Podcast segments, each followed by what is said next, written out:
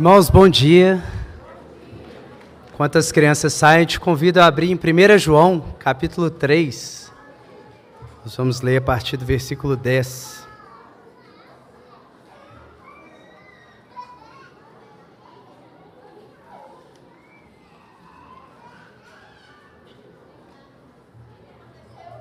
Primeira João 3, a partir do versículo 10. Eu já peço desculpa aos irmãos, porque eu gripei nessa semana. Acordei quinta-feira sem voz nenhuma. Estou à base de própolis, pastilha, corticoide. Agora a voz está excelente para o que estava. De qualquer jeito, eu pedi o irmão do som para aperfeiçoar o poder do microfone na fraqueza da minha voz. E peço paciência para os irmãos, que vou ter que falar um pouquinho mais baixo. Mas vamos lá, irmãos. 1 João 3, versículo 10, diz assim, atenção. Os filhos de Deus e os filhos do diabo manifestam-se assim. Quem não pratica justiça não é de Deus, nem quem não ama seu irmão. Porque a mensagem que ouvistes desde o princípio é esta, que nos amemos uns aos outros. Não como Caim, que era do maligno e matou seu irmão. E por que o matou? Porque suas obras eram más e as de seu irmão eram justas. Meus irmãos, não vos admireis se o mundo vos odeia. Nós sabemos que já passamos da morte para a vida, porque amamos os irmãos. Quem não ama, permanece na morte. Todo o que odeia seu irmão é homicida. E sabeis que nenhum homicida tem a vida eterna permanecendo em si. Nisto conhecemos o amor. Cristo deu sua vida por nós, e devemos dar a nossa vida pelos nossos irmãos. Quem, pois, tiver bens do mundo e vendo seu irmão em necessidade, fechar-lhe o coração, como o amor de Deus pode permanecer nele? Filhinhos, não amemos de palavra nem de boca, mas em ações e em verdade. Nisto conheceremos que somos da verdade e tranquilizaremos nosso coração diante dele. Pois se o nosso coração nos condena, Deus é maior que o nosso coração. Ele conhece todas as coisas. Amém. Vamos orar. Pai Santo, obrigado, Senhor, pelo privilégio que é estarmos mais uma vez expostos à sua palavra, Senhor. Obrigado, porque é sempre um convite a lembrar de que nós estamos diante de um milagre, Senhor, o milagre de que o Senhor decidiu se revelar às suas criaturas na linguagem humana, Senhor, para que pudéssemos alcançar os seus propósitos para nós e compreender quem o Senhor é e o que o Senhor está fazendo na história, Senhor. Dá-nos o temor apropriado diante dessa realidade, Senhor, de que estamos diante do próprio Senhor falando, Deus, e também a alegria de saber que o Senhor sempre fala como uma vocação, uma convocação, um chamado, Senhor, para viver a vida real na sua presença, Senhor. Que a gente possa responder essa convocação com arrependimento e fé, Senhor, experimentando o que significa a vida abundante que o Senhor projetou para nós, em nome de Jesus. Amém. Irmãos, nós estamos dando continuidade à nossa série sobre Deus, sexo e família. Ela já está chegando ao final. Mas um dos temas que a gente considerou importantes de serem inseridos nesse contexto da família, especificamente, é o tema do relacionamento entre irmãos. Então, esse vai ser o nosso assunto hoje. Eu brinquei com os outros pregadores que, literalmente, não é um assunto tão sexy quanto o deles, né? Não fala aí do sexo, como já foi dito em várias outras palavras, mas é uma relação muito importante. Eu vou gastar um tempinho aqui no início, deixando clara a diversidade assim, de formas de experiência de irmandade que a gente tem na nossa vida e por que que essa relação é, sim, muito importante.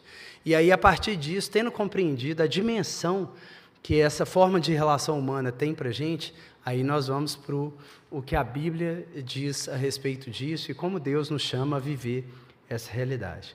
Então, irmãos, obviamente, de um ponto de vista corriqueiro, todo mundo trata aí como irmão aquele que tem o mesmo pai e a mesma mãe. E talvez essa seja a sua experiência básica de irmandade. Mas a gente tem que reconhecer que nas famílias há uma diversidade nessa experiência. Por exemplo, existe o que é chamado do meio-irmão, que é aquela pessoa com quem você compartilha ou o pai ou a mãe, mas não os dois.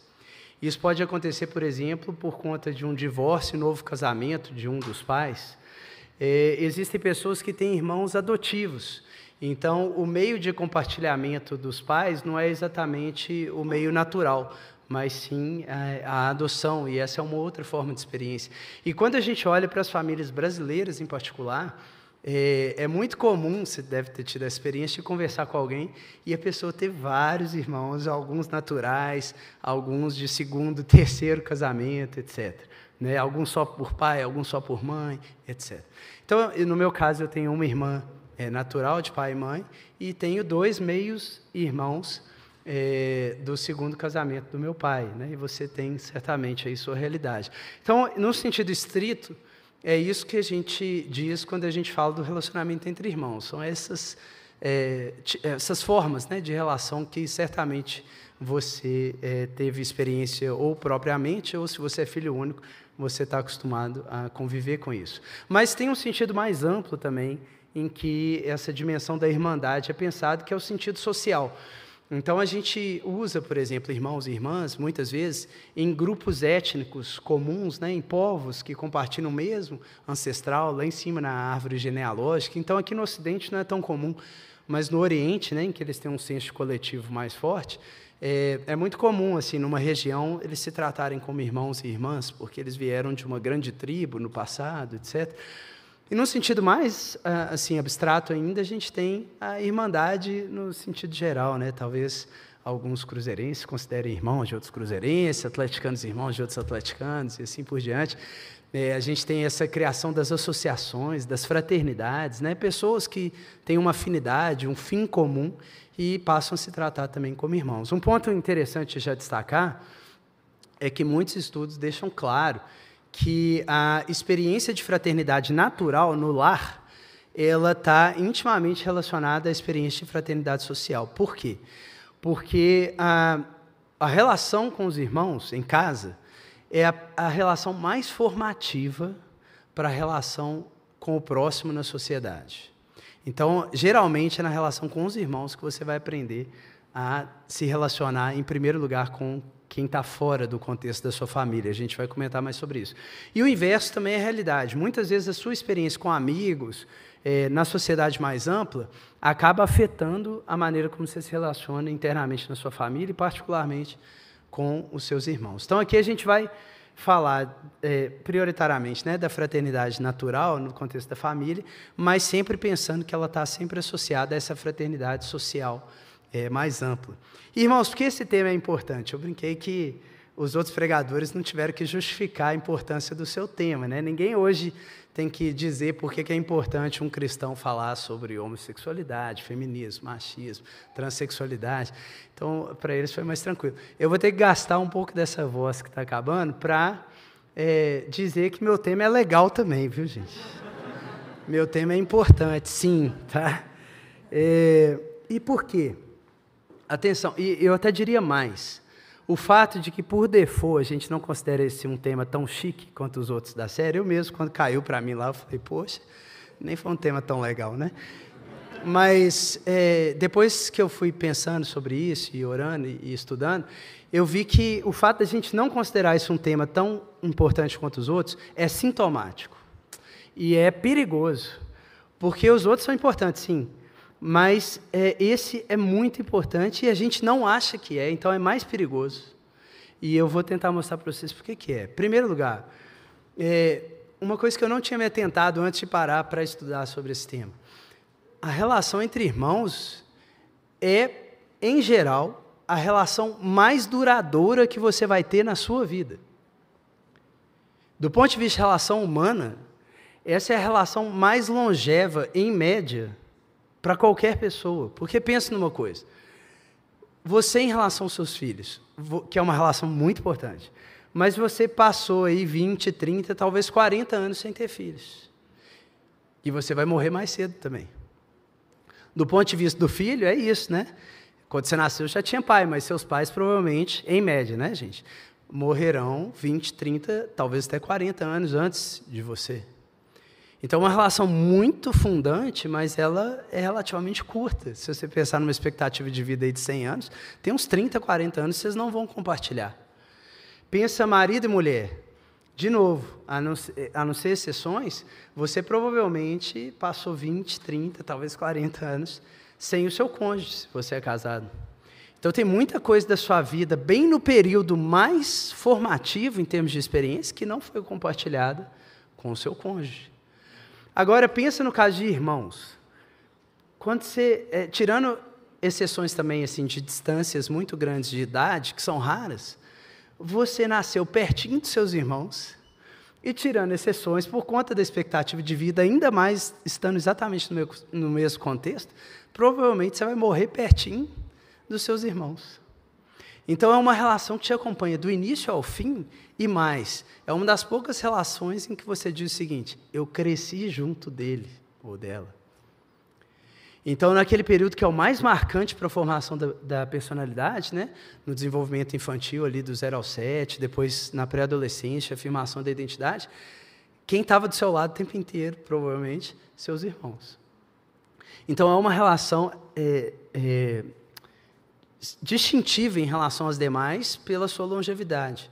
E isso faz com que, em várias áreas, tá? Na psicologia, sociologia, em várias áreas, estudo de família, eles apontem para o fato de que fraturas nessa relação tendem a ser as mais traumáticas de todas.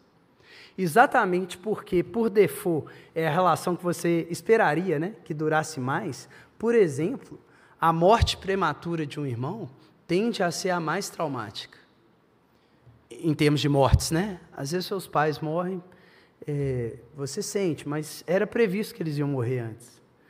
Agora, o irmão, exatamente porque é previsto que ele viveria com você até o fim, se tem uma morte antes, é um rompimento que rompe ali com o sentido, né, das coisas. E gera uma questão, levanta uma questão, e tem muitos irmãos que têm dificuldade de processar isso para o resto da vida. Principalmente se era uma relação muito próxima. Outro exemplo, irmãos deficientes. Isso, então, tem muitos estudos científicos sobre isso, como que é difícil para os irmãos quando um irmão é deficiente. Porque, imagina, um dia os pais morrerão. Quem cuidará do irmão deficiente? Os irmãos. Só que os irmãos já convivem e cuidam do irmão deficiente desde a infância. E num contexto, às vezes, que os irmãos, né, queriam estar livres e tal, muitas vezes era uma preocupação 24 horas por dia, de toda a família, e todos os irmãos, desde criança, já tiveram que viver isso. Então, é uma relação complexa, né, desafiadora para os irmãos. Mas não só para os irmãos, é uma relação desafiadora para os pais. Se você é pai de mais de um igual eu, você sabe disso. Os desafios que a gente enfrenta quando tem irmãos em casa, né? As brigas, as disputas de brinquedo, as disputas de atenção, né? Quando nasce o mais novo, o mais velho, sempre tem o ciúme, começa a comportar igual criancinha mais nova, tentando chamar a atenção de novo. As preferências dos pais, né? Rapidamente, em geral, um pai vai se identificar mais com o filho, a mãe talvez com o outro, e aí começa a gerar os partidos dentro de casa. Então, tem todo um desafio para os pais. E, mais do que isso, tem o desafio do investimento parental, né? A gente vive numa sociedade em que é caro você terceirizar, o que é ótimo, né? Porque a gente acaba não terceirizando tanto quanto antes o cuidado dos filhos, e o investimento parental é muito mais forte, a gente está muito mais perto, em geral, dos filhos, no dia a dia, e é muito mais caro mesmo, financeiramente falando, né? Então, por conta disso, as famílias estão reduzindo de tamanho, o Guilherme já falou disso aqui, a taxa de fecundidade está caindo no Brasil até 2030, a previsão é uma taxa de fecundidade de 1,5 filho por família. Isso significa que pelo menos metade das famílias brasileiras, a partir de 2030, vão ser famílias de filhos únicos. Você parou para pensar nisso? Vão ser famílias de filhos únicos. É claro que não é um problema em si, né, para uma família particular, se você é filho único, se você, enfim, não teve essa experiência de irmandade, mas pensando no nível societal, tá, como sociedade, isso é uma privação significativa, irmãos, porque se essa relação é tão formativa, imagina uma sociedade em que metade das famílias não tem essa relação. Que tipo de fraternidade social vai ser formada por uma sociedade que nas famílias não tem fraternidade? Então é uma questão significativa também. E quando volta, né, quando os irmãos envelhecem, vira um desafio de novo, porque às vezes cada um seguiu o seu rumo, o seu curso e tal, mas se você chegou na fase de vida que eu estou agora, perto aí dos 40, em geral muda uma chavezinha em que você percebe pela primeira vez, é assustador. Todos os meus amigos da minha faixa de idade que passam por isso tomam um choque. Chega um momento da sua vida que vira a chave e você fala assim, cara, agora eu tenho que cuidar mais dos meus pais do que eles cuidam de mim. Até então você estava acostumado assim, seus pais cuidando, ajuda financeiramente, quando você casa e não sei o quê. Você vai ver, chega uma hora aí que muda e seus pais começam a ficar doentes, não tem tanta força quanto antes, aposenta, a aposentadoria é baixa, eles não conseguem pagar as contas porque o custo de vida está alto. E aí o que acontece? Os filhos têm que se unir de novo, às vezes brigados, né? Às vezes seguiram caminhos diferentes, de repente eles têm que se reencontrar para cuidar dos pais, dos avós, né? E aí às vezes é desafiador, né? Vira uma relação ali de conflitiva. Pensa, por exemplo, questões de herança, no Brasil tem muito isso, né? Os filhos somem, aí os pais morrem, eles juntam, e brigam por causa da herança, e aí vira um trauma na família, né? De brigas homéricas ali por conta da herança, e isso é feio, né? É feio, assim, destrói famílias, mas tem a ver com relação entre irmãos também. Então, ela é uma relação que, de fato, espero estar convencendo vocês, ela tem um profundo impacto no curso de vida um do outro ali, na fraternidade, mas na própria dinâmica das famílias e, mais amplamente, na formação do que significa o senso social como um todo. Provavelmente, pensa nisso, os seus irmãos foram a maior influência que você teve na formação da sua identidade. Isso também é muito reportado nos estudos. É claro que pode variar, mas, em geral, você vai definindo quem você é, ou porque você quer parecer com um traço de um irmão, ou porque você quer se diferenciar de um traço de um irmão. Mas os irmãos são os referenciais primários em relação aos quais você vai estabelecendo sua identidade, seu curso de vida. Tanto que é muito comum numa família, por exemplo, muitos irem para a mesma profissão, porque geralmente o mais velho vai, aí os outros admiram, né, e começam a seguir aquilo. Então, dissimilaridades e similaridades sociais têm uma raiz muito forte no relacionamento entre irmãos. Claro que pode variar pelo gênero dos irmãos, a ordem do nascimento, diferença de idade, tamanho da família, mas é uma fonte importante de formação identitária. Em termos da dinâmica familiar, a gente já falou, né, os desafios ali dos pais gerenciarem os filhos tentando dobrar os pais, etc. E os estudos mostram o seguinte, atenção, pais, 3 variáveis ligadas aos pais influenciam diretamente o comportamento social, tanto interno dos seus filhos, quanto futuramente na sociedade. 3 coisas. Afetividade dos pais para com os filhos se sentirem amados. Preferências, então os pais demonstrarem preferência por um filho ou para o outro, às vezes cada um demonstrando por um, né? Afeta negativamente, claro. E intervenção quando tem conflitos. Os pais serem firmes em garantir a saúde da relação entre os irmãos. Quando tem conflito, eles intervêm, ensinam, né, ajudam a pensar a restauração e fazerem as pazes, etc. Irmãos, essas 3 variáveis, assim, em diversos estudos, têm correlação direta com a qualidade do relacionamento dos irmãos. E qualidade, em geral, é medida por proximidade, que tanto que os irmãos acabam ficando próximos, amigos, comunicação, que tanto que eles conversam, compartilham a vida, e conflito, que tanto que eles brigam, e uma vez brigando, que tanto que eles conseguem resolver os conflitos. Agora, mais do que isso, como eu falei, essa ação paterna, na dinâmica familiar e materna, tem efeitos para o comportamento dos filhos na sociedade depois. 4 coisas são destacadas. Primeiro, se os irmãos vão ter um comportamento mais pró-social nos seus círculos ou mais agressivo, coercitivo. Isso vem de casa. Segundo, se eles vão atribuir sentimentos positivos a encontros e relações sociais ou sentimentos mais negativos. Então, uma tendência a uma extroversão, uma introversão patológica, né? Terceiro, se eles vão regular as emoções mais orientadas para a resolução de problemas ou para a expressão de raiva. Então, se ele vai ser aquela pessoa mais positiva, né, no sentido construtivo, nas relações sociais, não, vamos resolver esse problema aqui. Ou vai ser aquela pessoa que, quando dá um problema, ela estoura, cria barraco e tal. E quarto, se os filhos vão internalizar ou rejeitar as normas de agressão e justiça. Se são pessoas que vão crescer com um senso de direito, de dever para com o outro, ou não, vão romper as normas e tentarem levar vantagem, por exemplo, em cima do outro.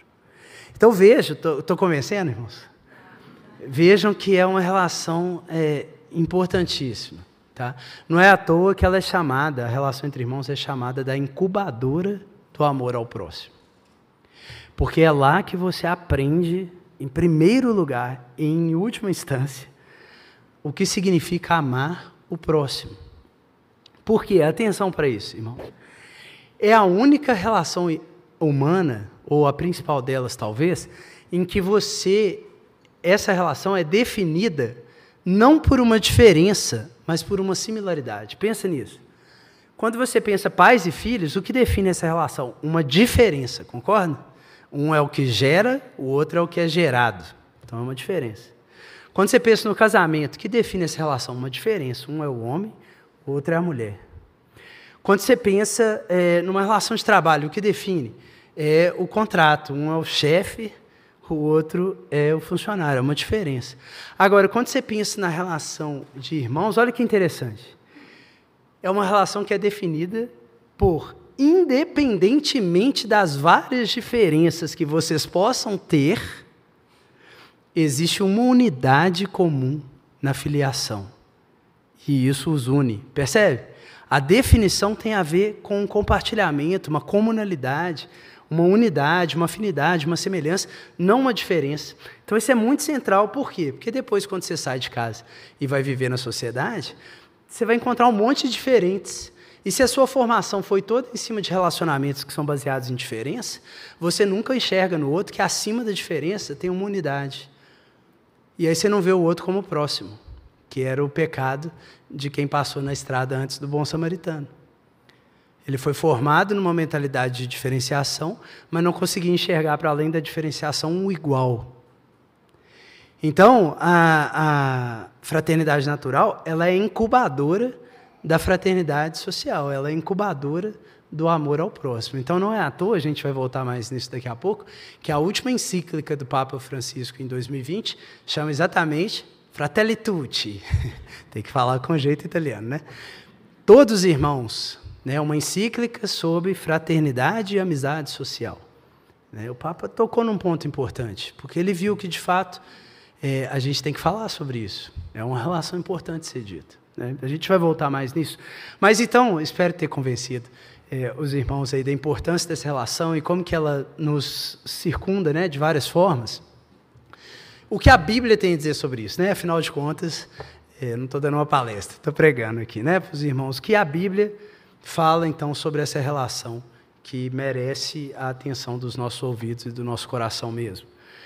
Irmãos, isso é muito interessante também, porque a Bíblia, mais, talvez, do que qualquer outro livro sagrado, religioso, ela é por excelência, um livro sobre famílias. Esse é um ponto que a gente não presta muita atenção, né? Mas você já viu que, desde Gênesis, a Bíblia é sobre genealogias? Sobre gente, sobre família, até quando chega Jesus, vai rastreando as famílias. E mais, não é só genealogia, é uma história de família. A Bíblia é uma história de família, né? Desde o início até o fim. Quem foram os primeiros irmãos relatados na Bíblia? Errado. Eu faço essa pergunta só para eu poder fazer essa pegadinha mesmo. Eu também pensava ficar em Abel, mas depois meditando aqui, gente, Adão e Eva, né? Compartilham o mesmo pai. Mas é claro que a dimensão da irmandade não é a dimensão destacada, né, na apresentação de Adão e Eva, mas sim a dimensão da conjugalidade. Mas eles são os primeiros irmãos, então pensa nisso. A Bíblia começa com dois irmãos, que são casados, mas dois irmãos.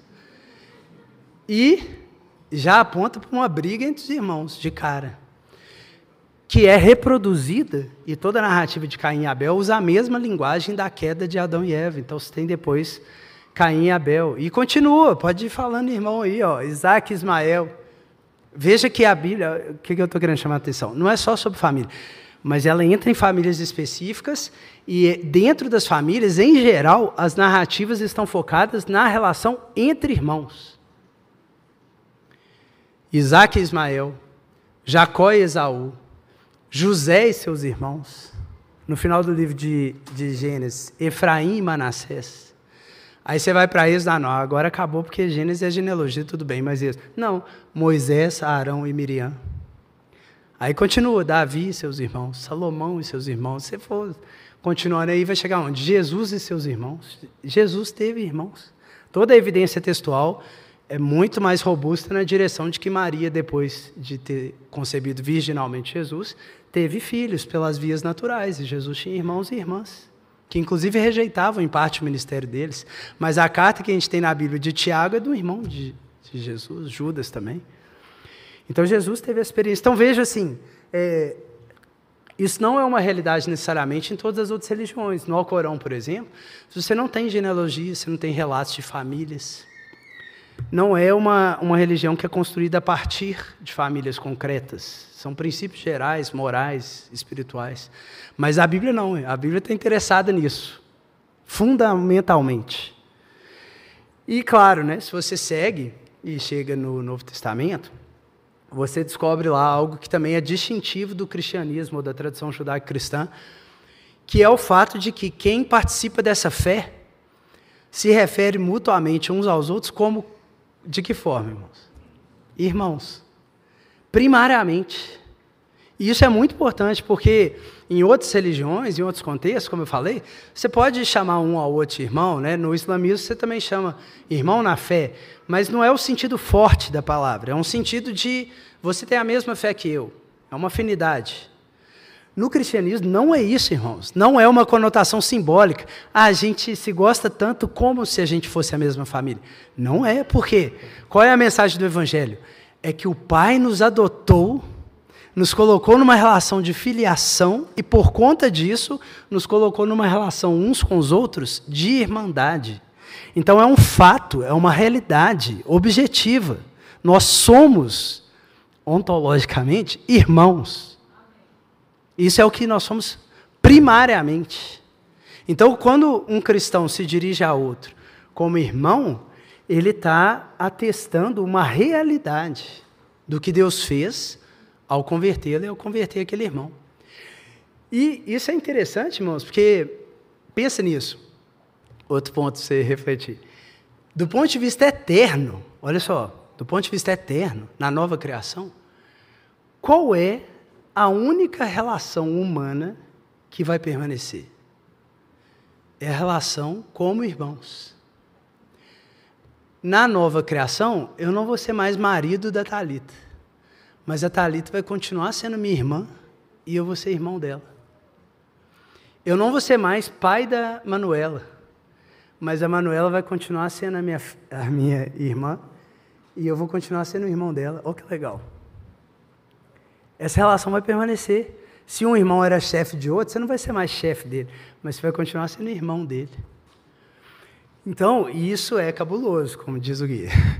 De um ponto de vista eterno, a relação entre irmãos, ela é a base para pensar toda a relação entre seres humanos desde agora. Ela está acima de qualquer outra relação que você possa ter, porque ela enfatiza a unidade, não a diferença. A diferença foi dada no contexto da unidade. Então, a Bíblia enfatiza essa dimensão, essa relação no Antigo Testamento, no Novo Testamento, na consumação de todas as coisas. E aí a gente tem que se perguntar, então, ok, entendi que é importante, entendi que para a Bíblia é central, mas o que a Bíblia destaca, então, sobre essa relação? No contexto bíblico, qual seria a marca da relação da fraternidade? O que deve marcar uma irmandade? E isso é interessante se você olhar até pelas palavras. Qual é o termo grego para irmãos, que é usado ali toda vez que você lê irmãos, irmãs, tal? Adelphos. Adelphos. Talvez você nunca ouviu esse termo, mas eu tenho certeza que você já ouviu uma variante desse termo, que é a que mais aparece junto com ele no Novo Testamento, dando a marca do que, na visão bíblica, deveria caracterizar uma relação entre irmãos. Sabe qual é? Filadelfos. Ou a gente fala Filadelfia, né? Filadélfia. Qual é essa combinação? Adelphos, irmãos. E aí o que caracteriza a relação de irmãos nessa visão bíblica? Filéu. O que é filéu? É uma das palavras usadas na Bíblia para amor. É um tipo de amor específico, né? C.S. Lewis deixou bem claro aí os 4 tipos de amor, lá no livro dele, Os 4 Amores. Filéu é um deles. No contexto bíblico, o que significa filéu? É aquela pessoa de quem você gosta como um amigo. É aquela pessoa que você quer estar perto. Você quer que ela esteja perto de você e você quer estar perto dela. Você pode ficar um tempão sem ver, mas quando se encontra, é aquela proximidade, é proximidade. Tá? No contexto bíblico, depois o C.S. Lewis descreve outras características, mas no contexto bíblico tem a ver com isso. É aquela pessoa que mexe com o seu coração, você quer estar do lado dela, você gosta dela. E não é a mera afeição, igual de um pai pelo filho, que é uma afeição natural, né? Ninguém vai romper, tá? É umbilical. A do irmão, não. A do irmão é aquela pessoa que você cresceu com ela, ele sabe um monte de história que só vocês dois sabem, e por isso vocês compartilham um monte de coisa, você curte o outro, você quer estar junto do outro. Então, quando a Bíblia vai falar da irmandade no contexto da igreja, sabe o que ela traz de característica principal do que deveria ser a irmandade natural para ser refletida nos relacionamentos da igreja? Filadélfia.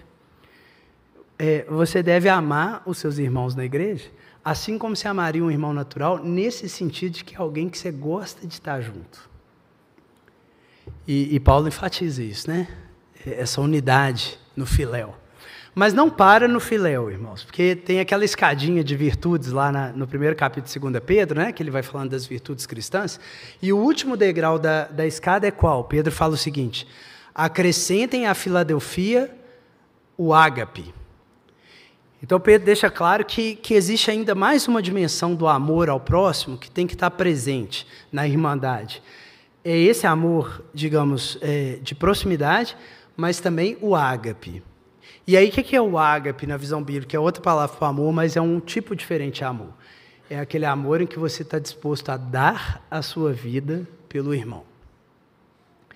Então, se a gente fosse resumir, a gente poderia dizer que na visão bíblica, irmandade tem a ver com amar agapicamente o próximo. É isso. O que constitui uma genuína relação entre irmãos. É quando você quer estar perto de alguém por quem você daria a sua vida. E é exatamente essa dimensão mais ampla do ágape, né, esse dar a vida, que o nosso texto enfatiza. Dá uma olhada aí de novo, 1 João 3, falando sobre filiação, falando sobre irmãos, expondo o caso de Caim e Abel. Olha como que João abre o texto no versículo 10. Os filhos de Deus e os filhos do diabo manifestam-se assim: quem não pratica justiça não é de Deus, nem quem não ama seu irmão. Porque a mensagem que ouvistes desde o princípio é esta, que nos amemos uns aos outros. Então veja que João está usando a linguagem de irmãos, adelphos, né? Toda vez que você lê irmão, ele está falando adelphos, só que ele não está falando filéu. O que ele está falando o tempo inteiro? Ágape. Então quando ele fala que nos amemos uns aos outros, é agapau, amemos uns aos outros. Não pode ser filho de Deus quem não ama o seu irmão, foi o que ele falou no versículo 10, né? Não pode ser filho de Deus quem não ágape ao seu irmão. Então a marca para João primária ou última do amor fraterno é o dar a vida pelo irmão, tanto que é isso que ele destaca quando ele cita o exemplo de Jesus ao fundar a fraternidade cristã no versículo 16, olha aí: nisto conhecemos o amor. Cristo deu sua vida por nós e devemos dar nossa vida pelos irmãos. Quem, pois, tiver bens do mundo e vendo seu irmão em necessidade fechar-lhe o coração, como o ágape de Deus pode permanecer nele? Filhinhos, não agapemos de palavra nem de boca, mas em ações e em verdade. Então, o que João está colocando aqui? Gente, Jesus mostrou o que é ser um irmão. E como que a gente descobriu? É porque ele deu a vida por nós. O ágape abriu para a gente o sentido de irmandade. Quando você olhou para Jesus e viu ele morrendo no seu lugar, você falou: esse era o cara que estava distante e quis se fazer próximo, filéu, para morrer no meu lugar e me levar junto com ele ao seio do Pai. Então o ágape é a marca última da fraternidade cristã. E vejam que é um ágape prático. Alguém está passando, um irmão está passando aperto, você vai lá, tira do seu orçamento e ajuda. É o ágape prático. Não é só de palavra e de boca, como João diz, mas em ação e em verdade. É um custo, é um custo. E aí, essa é a ênfase. Mas João coloca uma coisa aqui muito importante também, que é o quê? Por outro lado, existe inimizade. Por outro lado, existe perseguição. Por outro lado, existem irmãos que se levantam contra irmãos, que não vivem no ágape, mas vivem no ódio. E aí ele cita o caso de Caim, olha aí o versículo 12. Vocês têm que amar uns aos outros, não como Caim, que era do maligno e matou seu irmão. E por que o matou? Porque suas obras eram más e as de seu irmão eram justas. Meus irmãos, não vos admireis se o mundo vos odeia. Nós sabemos que já passamos da morte para a vida porque amamos os irmãos. Quem não ama, permanece na morte. Todo o que odeia seu irmão é homicida. E sabeis que nenhum homicida tem a vida eterna permanecendo em si. Irmãos, o que João está colocando aqui? Um ponto muito importante também para a visão cristã, que é o seguinte: a gente não vive só de criação, né? De saber que todo humano é nosso irmão porque foi criado por Deus. Mas a gente também não vive só de redenção, de pensar que só quem está na igreja é meu irmão, porque a gente sabe que quem está no mundo também foi criado por Deus. Mas o que João diz? É que existe uma inimizade que foi colocada. Realmente, existem duas famílias no mundo. Teve a queda no meio desse processo, realmente. E essa queda introduziu uma inimizade dentro das famílias. Veja que ele está pegando um caso de família natural, Caim e Abel, para falar sobre fraternidade social no contexto da igreja. E o que ele diz? Que dentro, atenção, da família de Adão e Eva, tinham duas famílias. Percebe? Olha o termo que ele usou aí para falar de Caim. Não como Caim, que era do maligno. É exatamente o termo que ele tinha usado no versículo anterior para falar dos filhos de Deus, que eram de Deus. Então, o que João está dizendo é que tem dois pais aí. Tem Deus e seus filhos, mas tem o diabo e seus filhos. Assim que ele abriu o versículo 10, né? Os filhos de Deus e os filhos do diabo se manifestam assim. Então tem duas famílias. E ele usa a linguagem de casa. Você deve ter visto aí que ele fala permanece, permanece. O amor de Deus não permanece nele, permanece na verdade. Essa é uma palavrinha grega, meno, que significa habitar. O que ele está dizendo? Dentro da mesma casa pode ter gente vivendo em duas casas. Um como filho do diabo, que não quer dar a vida pelo outro, mas sim tirar a vida do outro, é Caim. E o outro como filho de Deus, que quer e está disposto a derramar a sua vida nas mãos do irmão, que é Abel. Então, uma inimizade é introduzida, e isso é importante, porque a gente não pode também ficar só falando de fraternidade social de um jeito fofinho, né? E como se, tipo assim, se você for uma pessoa boazinha, todo mundo no mundo vai ser bonzinho, e daqui, no futuro nós vamos viver numa sociedade de ursinhos carinhosos, né? Não, não, irmãos, tem uma inimizade. Tem uma inimizade, tem duas casas antagônicas mesmo, tem duas famílias brigando, desde Gênesis 3:15, a semente da mulher e a semente da serpente. Né? E isso é mostrado visceralmente ao longo das histórias da Bíblia. Mas isso não justifica você não amar o irmão. O fato de existir Caim não legitima que Abel assassinasse Caim antes dele, porque Caim era mau. Percebe? O fato de que alguma pessoa pode se levantar contra você, como diz o texto, não se estranhe se o mundo vos odeia, isso não significa que você pode pagar o mal com o mal.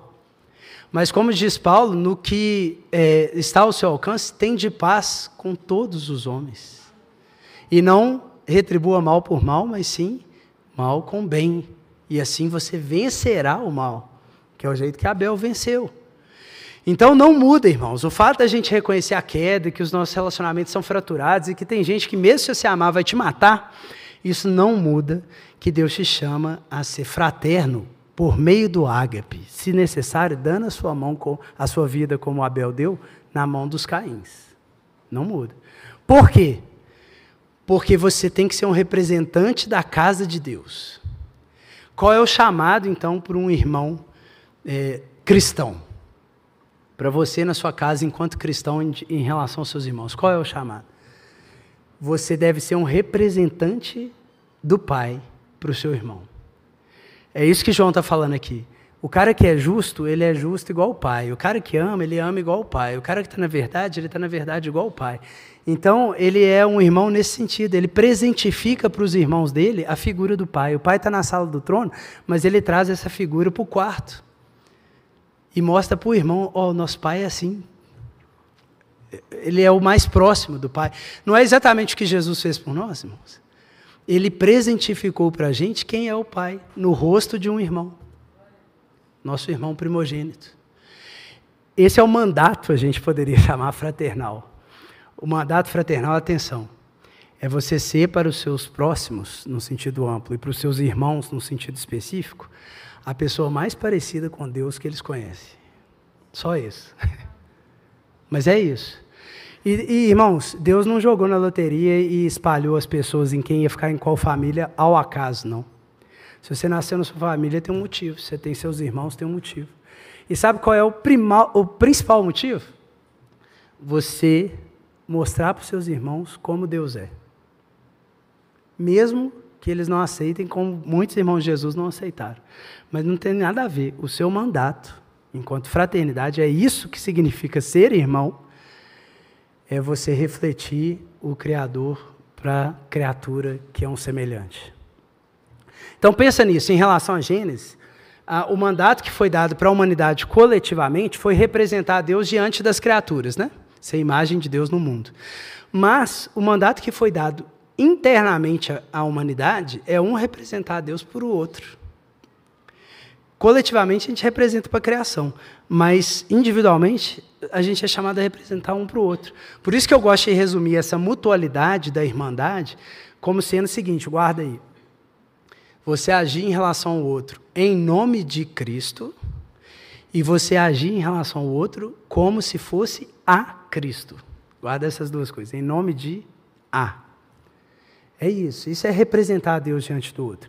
É você agir para o outro fazendo o que muito jovem na minha época usava uma pulseirinha, OQJF, o que Jesus faria.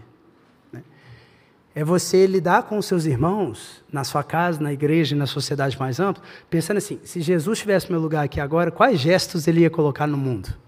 O que ele ia falar, o que ele ia fazer? Então é isso, esse é o chamado do irmão, é representar o Pai diante dos próximos. Agora, tem a outra dimensão também, né, que Jesus fala, é que quando a gente visita alguém na prisão, ele recebe como se fosse a ele, etc. Que é o quê? É você fazer outra pergunta. Agora, se meu irmão fosse Jesus disfarçado, como que eu o trataria? E Jesus fala que ele recebe todo o serviço que é dado ao outro como se tivesse sido feito a ele. Né? É uma ocasião de adoração você servir ao próximo, agapicamente. Deus recebe. Então, esse é o contexto. Agora, voltando em Gênesis, né? Essa ideia de você ser um representante de Deus para o seu próximo e aproximar o que está distante para que ele possa ver Deus em você, como que isso é representado em Gênesis, irmãos? Quando Deus mandou os seres humanos serem a imagem dele, lá em Gênesis, quais foram os verbos que apareceram? Cultivar e guardar, não foi isso? Então pensa, se ser representante de Deus diante do mundo tem a ver com cultivar e guardar o mundo, ser representante de Deus diante do irmão, do próximo, tem a ver com o quê? Cultivar e guardar o próximo. E é isso mesmo. A gente não usa tanto a palavra cultivar, apesar que Paulo fala, né? De que ele cultiva os irmãos como lavoura de Deus. Mas a gente usa mais a palavra edificar, mas é a mesma coisa. É você trazer o potencial que Deus plantou naquela pessoa ao seu telos, ao seu propósito. É você ajudar a pessoa a se tornar quem ela é em Deus. Isso é o cultivar. Isso foi colocado lá do seu irmão para isso. E outra dimensão, guardar, é o proteger, é o vigia, é o que Adão tinha que ter feito, não deixando a serpente vir do campo e entrar no jardim. É você guardar, proteger o seu irmão, cercar o seu irmão, ser uma muralha para o seu irmão. Eu lembro uma vez que mexeram com a minha irmã, e eu sou um cara de boa, né? Você vê que eu não tenho cara de ser brigão, eu acho, né? Mas eu peguei o cara... No colarinho aqui, ó, encostei na parede, levantei. E olha que ele era mais pesadinho que eu. e falei, se você mexer com minha irmã mais uma vez, eu te quebro a cara. Porque eu sou guardador da minha irmã. A gente é guardador daquele que Deus colocou ao seu lado, você tem que proteger, sim. E isso é muito significativo, irmãos, por quê? Depois de falar para Adão cultivar e guardar o jardim, qual é a próxima vez que aparece na Bíblia a palavra guardar? Quem sabe? Depois que Caim mata Abel, Deus vai ter com Caim e fala para ele, onde está o seu irmão? O que Caim responde? Não sei. Acaso sou eu guardador do meu irmão? É a mesma palavra hebraica. Qual é a resposta de Deus que nem precisa estar escrita, porque é óbvia? Sim. Sim. Essa era a sua vocação. Como irmão mais velho, você tinha que guardar o irmão mais novo, mas você sacrificou como a ovelha que você não entregou. E agora o sangue dele clama como das ovelhas que ele sacrificou no meu lugar. E eu rejeito a sua escolha por se estabelecer pelo seu trabalho, ao invés de olhar para o lado e cuidar do seu irmão em primeiro lugar. Por tentar construir uma cidade, uma sociedade, sem ser a partir da relação com quem já estava do seu lado. E por isso ele vira um fugitivo. Ele não tem lugar no mundo, porque ele não soube ter lugar do lado do irmão. Então, irmãos, guarda isso. A nossa missão é o filéu, é o ágape, é dar a vida para quem está próximo, é representar a Deus para o próximo, isso tem a ver com em nome de Deus, como se fosse a Cristo, o nosso irmão, isso tem a ver com cultivar e guardar. Você é guardador dos que Deus te confiou e colocou ao seu redor. Seus irmãos são seus próximos, mais próximos. Agora, para concluir, irmãos, eu não quero deixar de comentar duas coisas que eu acho pedagógicas assim, para a igreja, que não são exatamente uma exposição bíblica, mas um comentário, de duas teologias da fraternidade que surgiram no meio cristão e que eu acho muito salutar que os irmãos tenham contato com isso. Uma eu já mencionei, né? É a encíclica do Papa Francisco, a última, sobre Fratelli Tutti, né? A fraternidade e a amizade social. E a outra, muitos irmãos leem no contexto do Labri, quem não leu, principalmente os novos membros aí que confessaram hoje, é uma marca de aceitação no círculo mais interno da esperança, você lê esse livro, que é Vida em Comunhão, de Bonhoeffer. Tá? São duas teologias da amizade, elas são diferentes, mas complementares. A do Papa, rapidamente, inclusive vocês têm que aprender a saber o que é bom e abraçar, às vezes os irmãos têm, né, resistência a alguns posicionamentos do Papa, o que não tem problema nenhum, mas tem que saber ver o que é bom também. E essa encíclica foi sensacional, por quê? Porque num contexto de Covid, isolamento social, ele viu que o tecido de fraternidade estava esgarçando, países europeus negando dar asilo a imigrantes que estavam fugindo de guerra na África, lembra? Ele viu também essa tendência, né, a estabelecer uma fronteira muito rígida, que não deixa o estranho ser irmanado.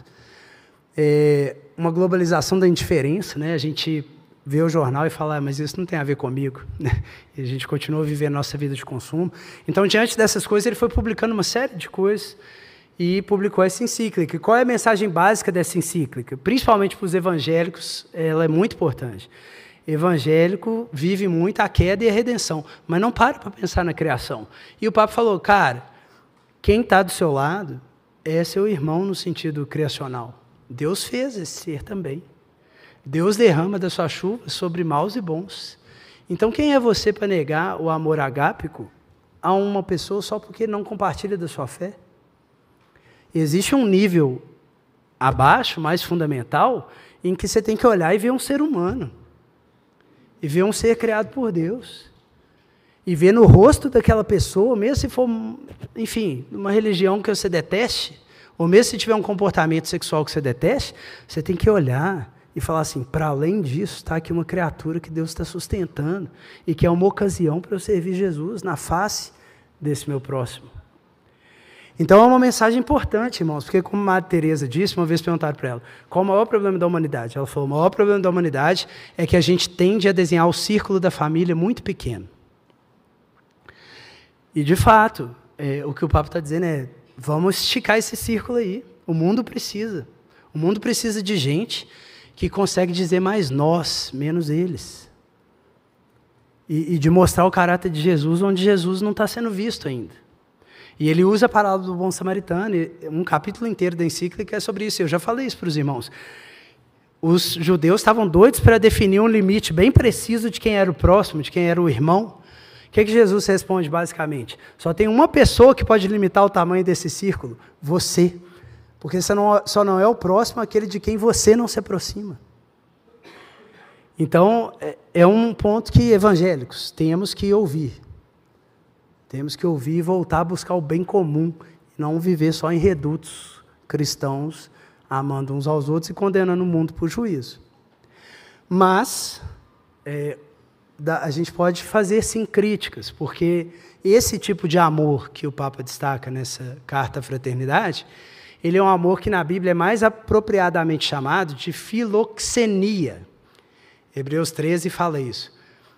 Tenham filadelfia uns para com os outros e não deixem de fazer filoxenia para os estranhos, para os de fora.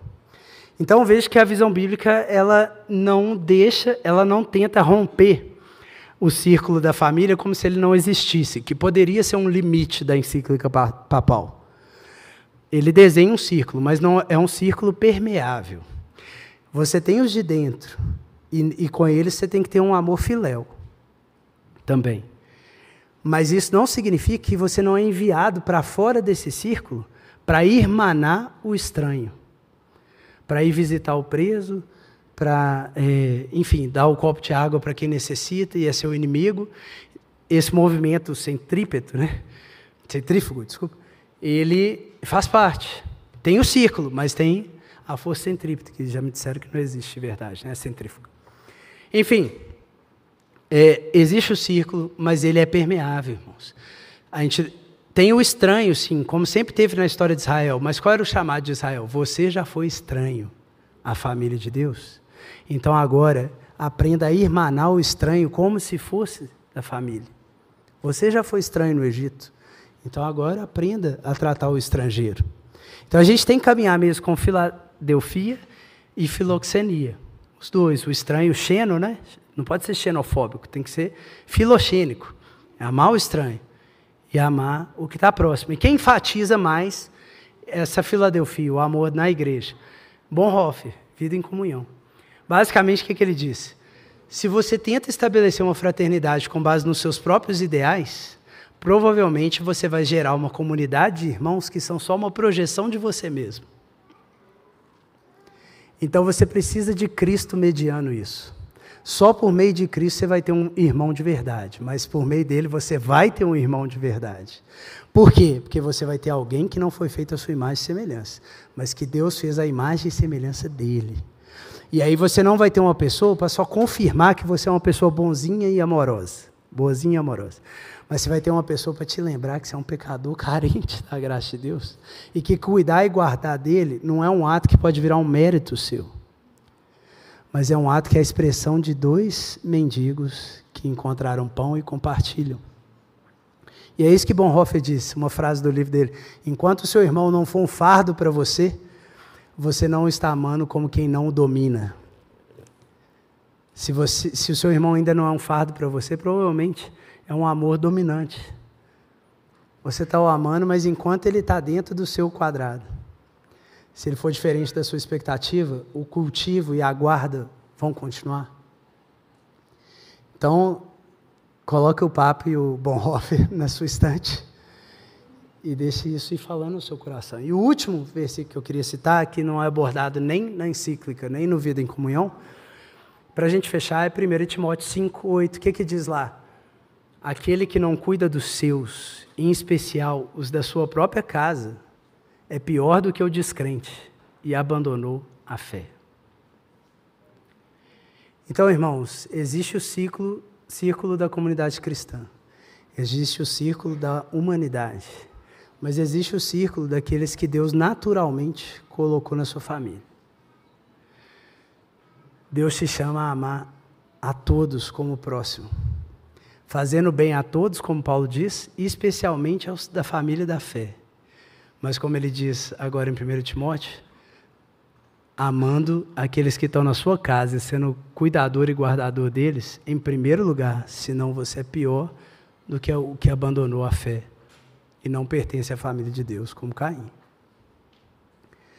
Amemos então uns aos outros, irmãos, e nas nossas irmandades, que a gente aprenda o amor ao próximo, e que o nosso coração se alargue para irmanar os estranhos. Amém? Vamos orar. Pai Santo, eu tenho ciência da diversidade de experiências de fraternidade que nossas famílias têm. Muitos aqui talvez são brigados com irmãos, muitos aqui têm relações que morreram sem reconciliação. Muitos aqui podem ser perseguidos, talvez, nas suas famílias pela sua fé. Muitos cometeram o pecado de, tendo se identificado com a família de Deus, terem abandonado suas famílias de origem e serem as pessoas mais sumidas das suas casas, de todas. Muitos aqui vivem ardorosamente uma política de nós e eles e tentam, assim como aquele mestre da lei, definir um círculo bem restrito de quem é o nosso próximo e nada permeável.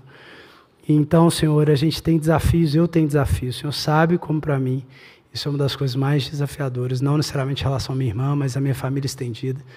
Como é desafiador, Senhor, esse chamado a voltar para o concreto, a não amar a humanidade em abstrato. Ah, eu amo a humanidade. Não, mas a amar a gente que tem nome, que tem história, que você conhece, que é imperfeita, que te machuca, que te frustra. Mas, Senhor, a gente te louva, Senhor, porque o ágape veio do céu, o Pai nos irmanou e Jesus mostrou o que é ser um irmão. Não só mostrou, mas em Cristo, como diz Bonhoeffer, Senhor, a gente recebe as condições sobrenaturais para, na força da ressurreição de quem morreu para o próprio amor idealista, Senhor, viver o amor do Espírito, que é o amor que não vai ter orgulho, Senhor, mas que vai acolher o outro porque se viu acolhido, Senhor. Ministra ao coração de cada um aqui, Senhor. Quem é o próximo para quem ele tem respondido, não sei, acaso sou o guardador do meu irmão? E reaproxima essas relações em nome de Jesus. Amém. Prepare-se para a ceia.